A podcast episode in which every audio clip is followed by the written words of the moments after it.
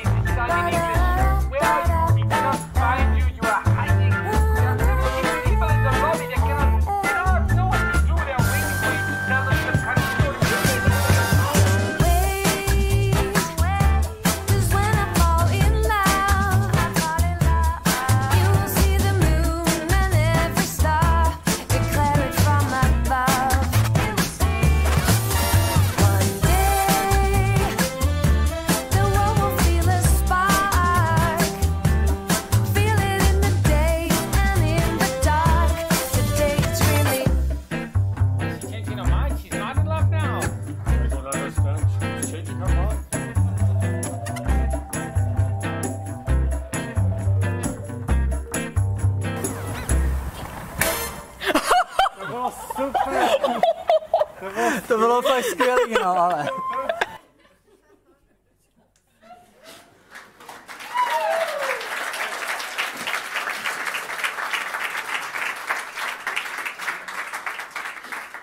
Tak dobré ráno všichni tady v sále, tohle je opravdu teda atmosféra, doufám, že z ní něco můžete taky pocítit. Pokud nás sledujete online, tak vám taky přeju, že snad i přes kabely a přes vlny se k vám přeneslo něco z toho, co tady společně zažíváme.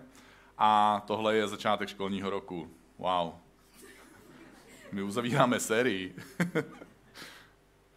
To- Tohle bylo zvláštní léto, my jsme, měli, my jsme měli každou neděli úplně jiného kazatele, já jsem nekázal celý léto, takže kazatelsky já jsem jako úplně...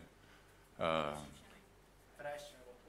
manželka říká neskušený, uh, odpočinutý, fresh. Jo, tak si vyberte, co jsem.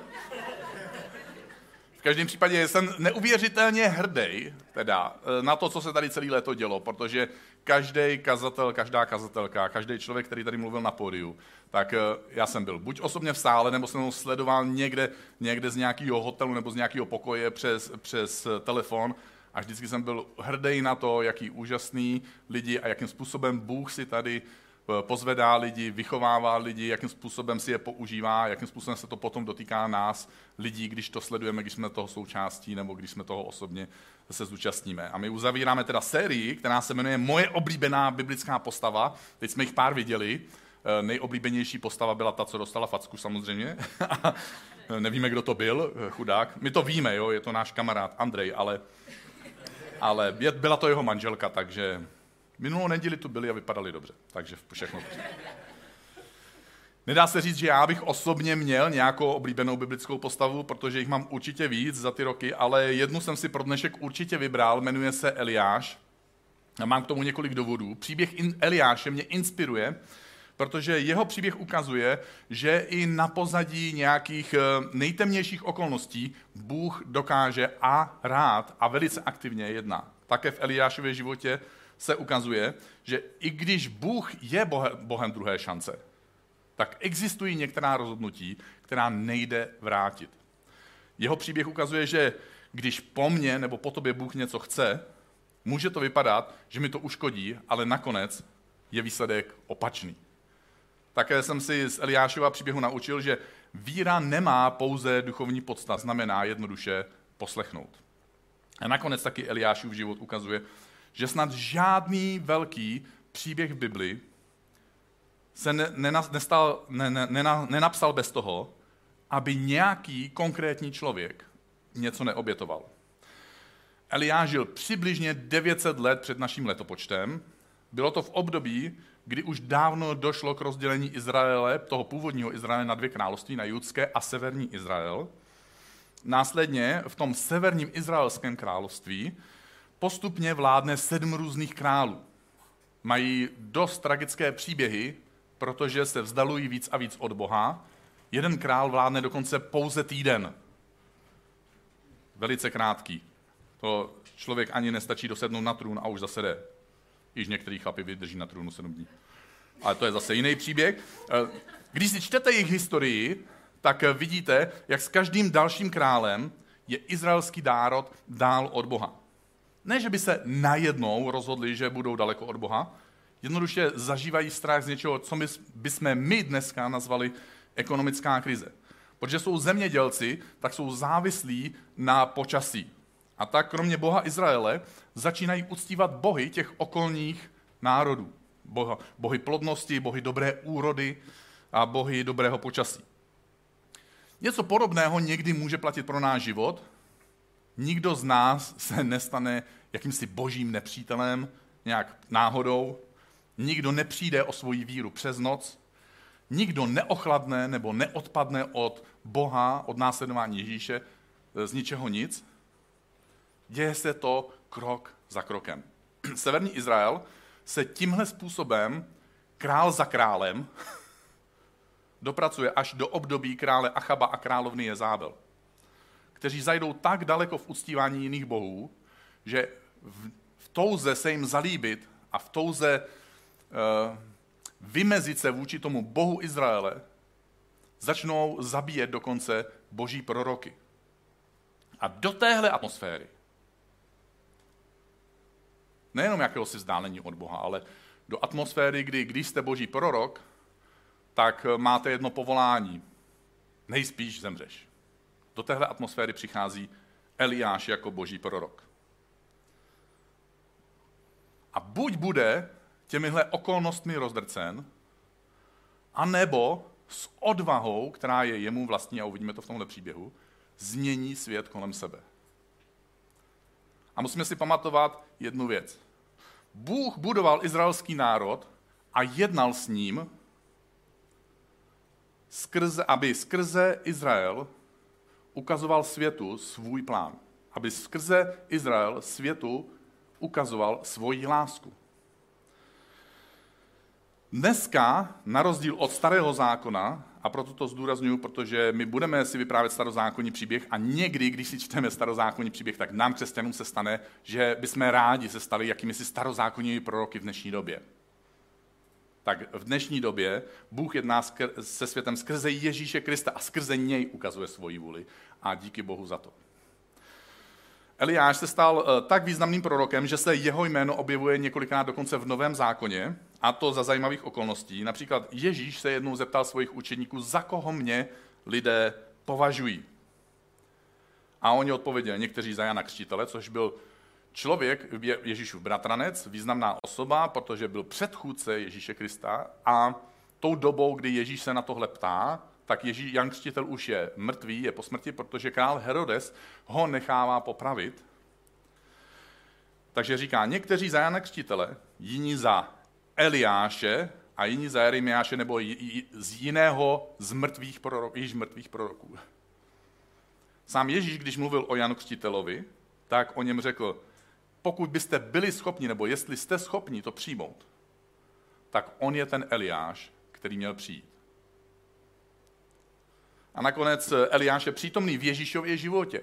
A to osobně, což je velice zvláštní událost, protože se mu zjevuje v jakési, řekl bych, duchovní až ezoterické zkušenosti. S Mojžíšem se zjevuje uprostřed modlitby, když Ježíš se modlí. A Jakub s Petrem, Ježíšovo učedníci, jsou, jsou očitými svědky toho, že vidí modlícího se Ježíše a vidí, kde si takhle se vznášet postavy Mojžíše a Eliáše, jak rozmluvají s Ježíšem během modlitby. Což teda je hrozně divoká představa. Ježíš taky uh, zve, uh, nebo uh, uh, jinak, jinak, jinak. Eliáš vykonal během svého života několik zázraků. Já je teďka trošku schrnu. Oznámil období sucha, to znamená, že předpověděl období ekonomické krize, způsobil, že vdova, jedna vdova měla během období sucha nekonečný přísun mouky a oleje z jakýchsi bezedných nádob, což je velice zvláštní věc. Když téhle vdově zemřel syn, tak Eliáš ho vzkřísil z mrtvých. Při konfrontaci s jakýmsi systémem šamanů eh, těch neizraelských božstev přivolává oheň z nebe na oběť, to znamená na zvíře, které je položené na, na dřevěné hranici z dříví, které je kompletně polité vodou, svolává oheň na tuhle oběť politou vodou. Následně oznámí příchod deště po mnoha letech sucha a to na minutu předem. A tímhle způsobem oznámí na minutu předem přesně konec ekonomické krize. Od té doby žádný analytik eh, tohle konec ekonomické krize také přesně ne, eh, nepředpověděl. Dále oznámí, jak bude vypadat smrt tehdejšího krále Achaba a jeho manželky a královny Jezábel. A když na, ke konci ho chce král Achab nechat zatknout, a pošle na něj třikrát ozbrojený oddíl 50 vojáků. Dvakrát se stoupí na jednu skupinu vojáků a pak na druhou skupinu vojáků z nebe oheň, který je spálí. Až ta třetí skupina odvádí Eliáše ke králi a to proto, že velitel těch vojáků řekne, hele kámo, tohle je jenom moje práce, neber si to osobně, prosím, já se nemůžu ke králi vrátit bez tebe, to budu buď bez práce nebo bez hlavy. Kdybys byl tak hodný a šel se mnou, tak budu hrozně moc vděčný. A Eliáš řekne, OK, kámo, tak jdeme. A vyrazí spolu za králem. Proto ta třetí skupina nebyla spálená. Z Eliášova života jsem vybral tři, eh, tři střípky, které chci zmínit. Eh, jedna je, že zažil takové osobní vyhoření, zhroucení nebo období, období deprese. Pro mě eh, se tímhle, jak se Eliáš vnitřně zhroutí, tak je pro mě ten příběh hrozně, eh, a pociťuje depresi, tak to je, eh, odchází do jeskyně. Pro mě je to hrozně důležitý, protože eh, sám jsem před 20 lety jsem se zhroutil. Měl jsem to spojené s fyzickými příznaky. Jsem měl tak silný křeče, že ze mě všechno vyšlo vrchem i spodem. Jsem nevěděl, jestli mám dřív klečet nebo sedět. Pak, pak to pokračovalo, přijela sanitka, píchli mi injekci a prostě pff, úplně drama. A pak jsem téměř deset let žil ve svojí osobní duchovní jeskyni. A myslím si, že jeden z důvodů, proč jsme zažívali tuhle atmosféru, kterou jsme před chvílí zažívali, je právě proto, že někteří z nás tady v sále, někteří z nás, co nás sledují přes internet, zrovna teď žijete v duchovní jeskyni. A Bůh tě chce pozvat z té tvojí jeskyně ven. Během tohohle období, těch deseti let, což není krátká doba v životě člověka, je to dost velká jako časová eh, doba, tak ne, že bych eh, přestal v Boha věřit, ale moje jeskyně znamenalo, že jsem Bibli skoro vůbec nečetl, že jsem, že jsem eh, v církvi s ničím nepomáhal, že jsem tak zvládal možná pohlídat děti, měli jsme dvě děti, aby manželka mohla třeba s něčím pomoct nepřispíval jsem finančně na to, abych se dostal na nějakých 10%. Nikomu jsem v tomhle období nevyprávil o Ježíši, nikomu jsem nepomáhal na jeho duchovní cestě na, poznávat Ježíše víc. Není to něco, na co bych byl eh, zpětně hrdý samozřejmě, ale jsem vděčný, že po deseti letech mi Bůh pomohl víc z mojí jeskyně. A tím pádem dneska tak trochu dokážu mít naději pro některý z vás. Možná, že nejsi v té jeskyni tak dlouho, možná se žní díl. Možná si, si ještě nikdy nevyšel ze svojí jeskyně. Možná se z ní narodil.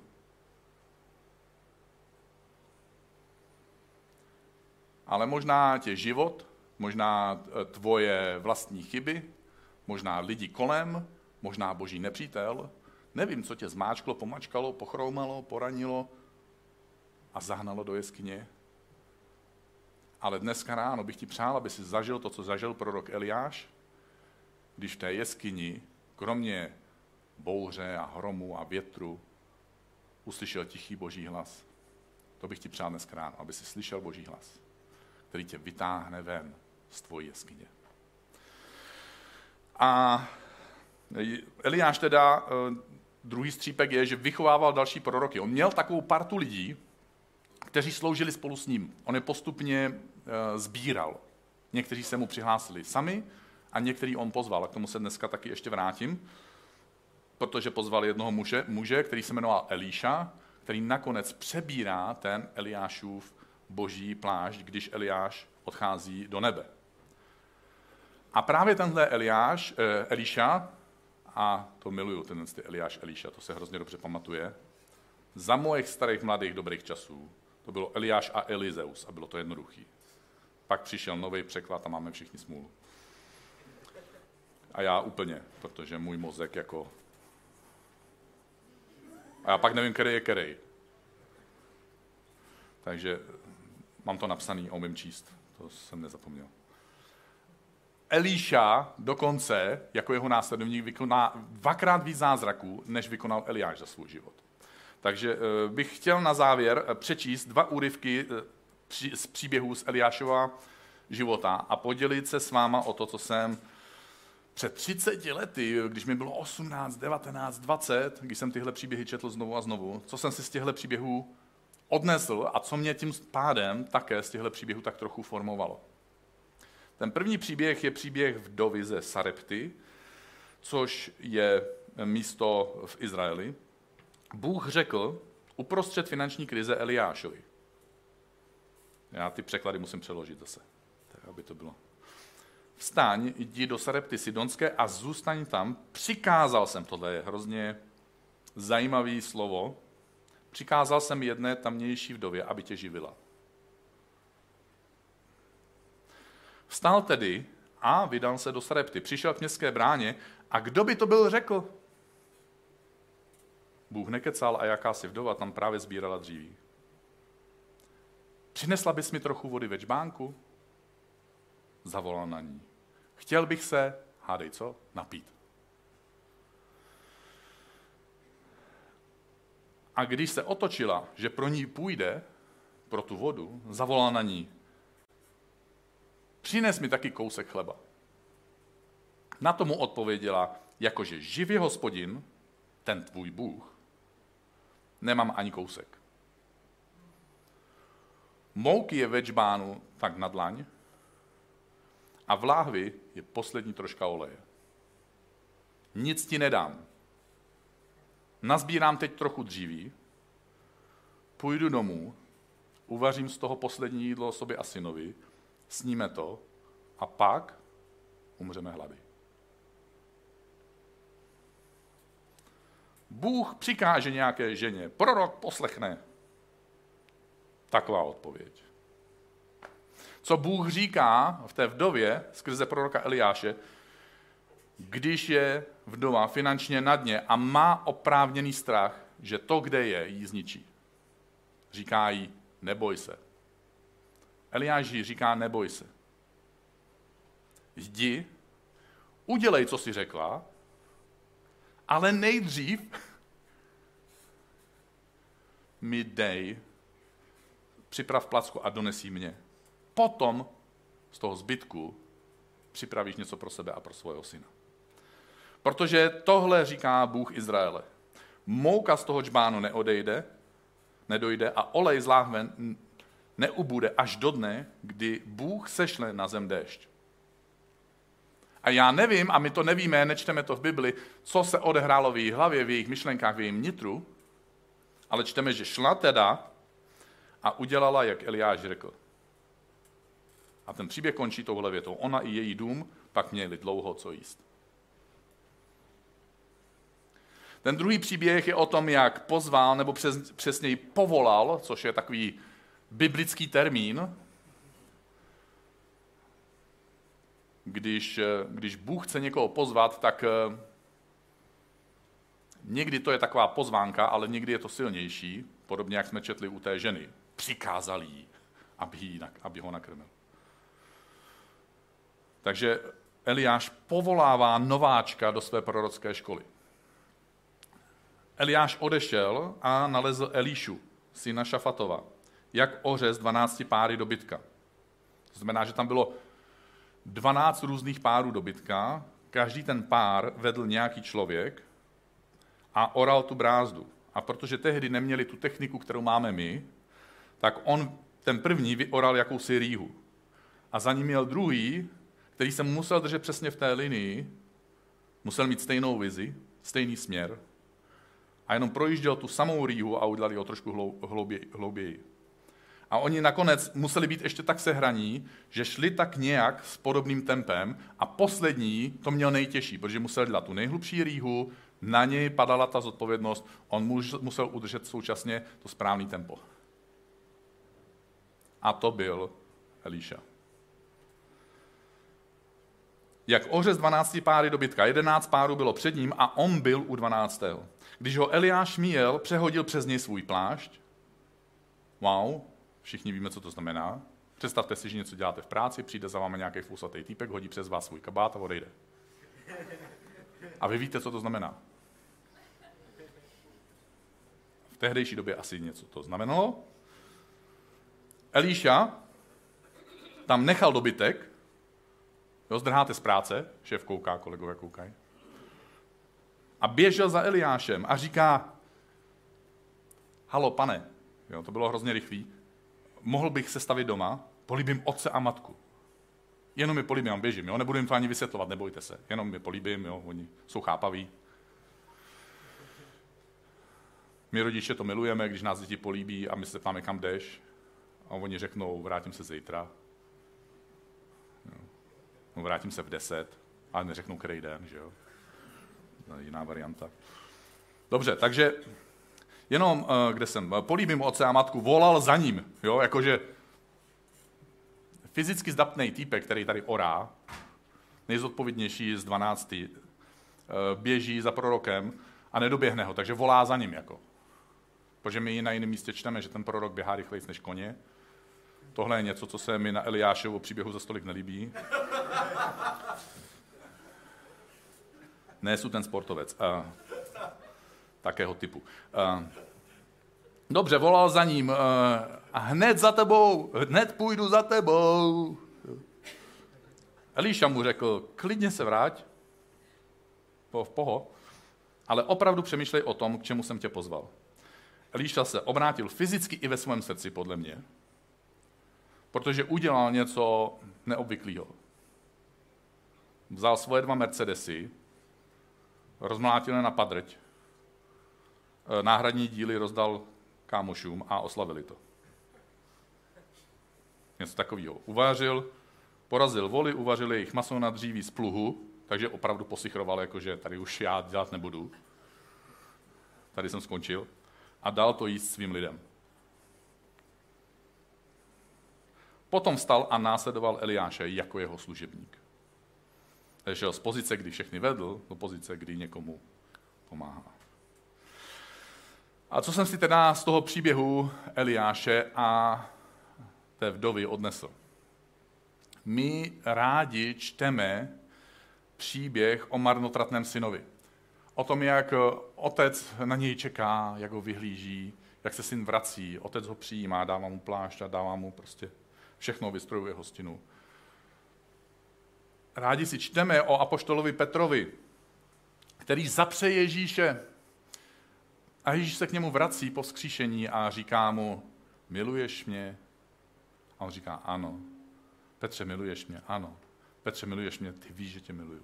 Dobře, tak pas mé beránky. My máme rádi tyhle příběhy, protože naznačují jednu úžasnou a velkou věc o Bohu, že Bůh je Bohem druhé šance, že, ti, že tobě a mě dává novou šanci poté, co jsme selhali.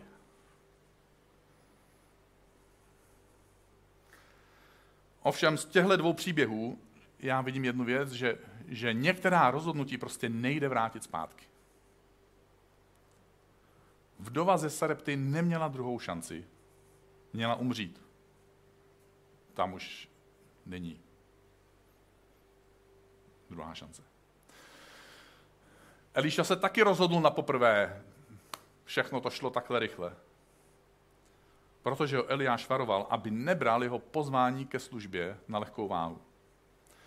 Tím pádem si z příběhu vdovy a z příběhu Elíši odnáším i druhou věc. Když po mně Bůh něco chce, může to vypadat, že mi to uškodí.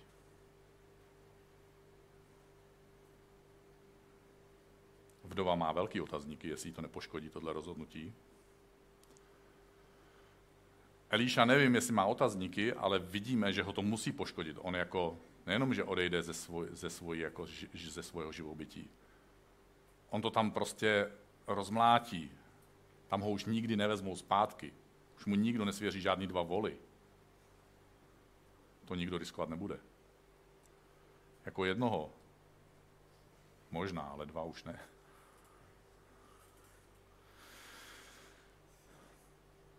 Takže to může vypadat, že když nás Bůh do něčeho zve, že nás to může poškodit, ale výsledek je opačný. Jak když jsem bydlel eh, v Ostravě, my tady máme pár Ostraváků, jsou tady nějaký ty Ostravaci? Jasné, jo. Jasné, baník. Tak eh, když jsem bydlel v Ostravě, eh, což se mi stalo, je to taková, takový zážitek, takový příběh, který nebudu vyprávět, někdy jindy, tak můj, přijel za mnou tehdy můj kamarád a pastor z Brna, Jirka Zdráhal, a řekl mi, my jsme tehdy čekali svoje naše první baby z Kiki a, a zeptal se mě, jestli nechceme přestěhovat do Brna, že bychom jim mohli jako pomoct v církvi, že tam odjíždí misionáři, a, kteří tam bydleli na pár let ze Švédska a teď se vrací domů a že teda mají deficit jako těch, těch lidí, kteří by pomohli.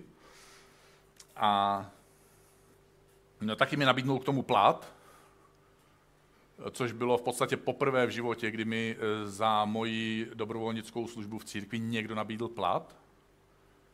A ovšem ten plat byl tak velký, že jsem mohl zaplatit tak akorát garzonku pro moji těhotnou manželku a budoucí dítě a tím pádem všechny příjmy jsem byl já a já jsem měl zaplatit akorát tu garzonku a tím pádem jsme neměli ani tu hrst mouky a, a tu trošku oleje. Takže tou dobou já jsem dělal brigádu v, v jednom obchodáku a na, na střeše obchodáku byla, byla klimatizační místnost a tam běžely ty větráky, já jsem tam měl zametat prach, aby ten prach prostě v té klimatizační místnosti nějak něco, jo. Nevím, prostě měl jsem zamést prach, tak jsem zametal prach. A jak tam hučely ty větráky, tak já jsem měl pocit, že Bůh na mě naléhá, že bych se měl do toho Brna přestěhovat. Do toho jsem metal tím koštětem, Teď to hučelo, já jsem na toho Boha mluvil, teď jsem měl pocit, že mi něco jako říká. A dostali jsme se do bodu, kdy jsem byl, a to řeknu hezky, naštvaný, jo, ale vy víte, že jsem chtěl říct, eh, ale to se neříká na strany, takže to... Uh, a jak jsem tak byl rozjetý, jak tam byl ten hluk a já jsem jel to koště a všechno to prostě tak jako lítalo a země to lítalo taky, tak já jsem řekl Bohu, tak my do toho tvojho blbýho Brna pojedeme a umřeme tam hlady a bude to tvoje vina, tak jsem po něm hodil koště. Akorát, že já nevím, kde byl, jo, takže asi z toho by vás líp než já. Já jsem měl eh, šrámy na duši z toho určitě. Eh, V Brně se odehrála, odehrála vlastně série tří událostí, eh, které, kdy mě jedna žena podvodem pozvala prostě do nějakých smluv, jo, neuvěřitelný jako pojistky a, a, a, a stavební spoření, že když jsem potom přišel na tu stavební spořitelnu, tak mi řekli, pane, vy s vaším příjmem, eh, s manželkou, která nepracuje a s dítětem, znamená, ještě se vám zvyšuje jako to, ty nároky, s těma smlouvama, který máte podepsané na ty pojistky a co všechno na ně musíte platit, vy si žádný peníze v bance půjčit nemůžete na žádný bydlení. Takže za 14 dní mi ta banka vyplatila ty peníze, které jsem potřeboval. Jsem zkrátil ten příběh hodně. Vynechal jsem těch 14 dní. E, navíc se tehdy jeden kamarád e, a věřící člověk rozhodl nám dát eh, na ten svůj prodávaný byt eh, takovou slevu, že my jsme za ty peníze, které banka nám byla ochotná poskytnout, on nevěděl, jakou částku nám chce poskytnout, ale on se přesně trefil do té částky, takže my jsme si přesně mohli koupit ten byt. A nakonec, eh, když nám po pár letech náš pastor Jirka o- oznámil, že se stěhuje z Brna do Prahy, a my jsme řekli, v tom případě se stěhujeme s tebou, tak jsme logicky museli ten byt prodat a my jsme netušili, že hypotéční nebo že realitní trh je na svém opravdovém vrcholu a že o dva měsíce později už to bude o 15% všechno nižší. A odjížděli jsme z Prahy, ten manželský pár, který bral tak málo a měl umřít hlady v tom Brně, jo? V dnešní době. Já nevím, kolik lidí v Brně umírá hlady ročně, ale já jsem si dělal takový jako naděje v té modlitbě tehdy v té Ostravě. Že bych s tomu Bohu pomstil aspoň nějak za ty jeho nápady. Jo. Nevím, my chlapi máme někdy takový jako sklony, jako se pomstit, jo, nějak tak divně, jako... I i kdyby jsme si měli uříznout nohu, hlavně, že to bude prostě... Hlavně, že ta druhá strana bude trpět. Nevadí, a to je taková odbočka do manželství, abyste přežili někdy svoje chlapy. Uh, Bůh byl trpělivý. My jsme odjížděli s milionem na účtu. Nejlepší je dělat prostě pro Boha. Co říká on. Když po mně Bůh něco chce, může to vypadat, že mi to uškodí, ale nakonec to bude naopak. Taky vidíme u vdovy i Elíši, že víra nemá pouze duchovní podstatu. Někdy víra znamená jednoduše poslechnout. Nebylo to logické to udělat, ani to nebylo moudré. Kdykoliv za mnou jakýkoliv člověk v církvi přijde s podobným nápadem za podobných nějakých jako okolností, mě to přijde nelogický, nemoudrý. Víte, co já mu řeknu? Ty jo, hele, prosím tě, nedělej to, taková kravina. Já jsem pastor a oni mi říkají, já mám pocit, že mi to Bůh řekl. Já říkám, ne, nedělej to. Já nevěřím, že to byl Bůh, kdo ti to řekl. To tě napadlo prostě. No a mně se o tom i zdálo v noci. No jasně, protože prostě si zdal 12 knedlíků na noc a teď máš divoký sny. A nebo jiným říkám, a to by se furt něco zdá, jako. Kdyby se mělo naplnit všechno, co se jí zdálo, tak už jsme na měsíci.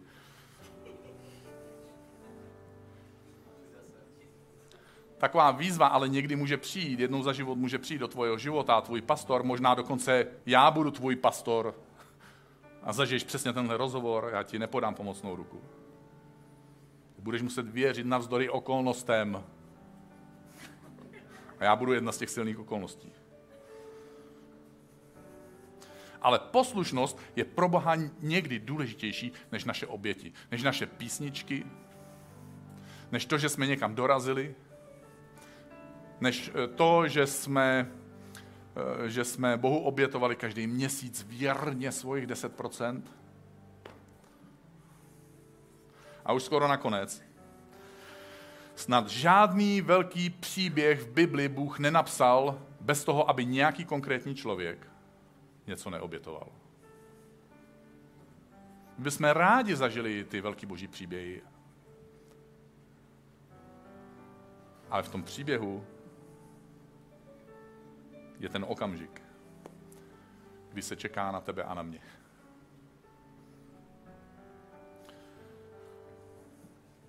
Vdova se vzdala toho mála, co měla, Elíša se vzdal toho hodně, co měl. Bůh, když chtěl napsat největší příběh v historii, tak se vzdal svého milovaného syna.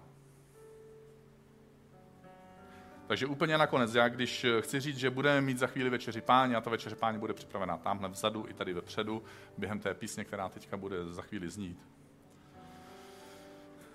tak si tady budeme připomínat, že Ježíš obětoval svoje tělo, že prolil svoji krev, že budeme jíst ten chleba, budeme pít to víno, tyhle symboly jeho těla a krve. Jeho umučení, jeho smrti, jeho vítězství, jeho vzkříšení. Rád bych zakončil tohle myšlenkou z Eliášova života. Bůh jedná na pozadí někdy i těžkých okolností. Bůh není strůjcem tvých těžkých okolností.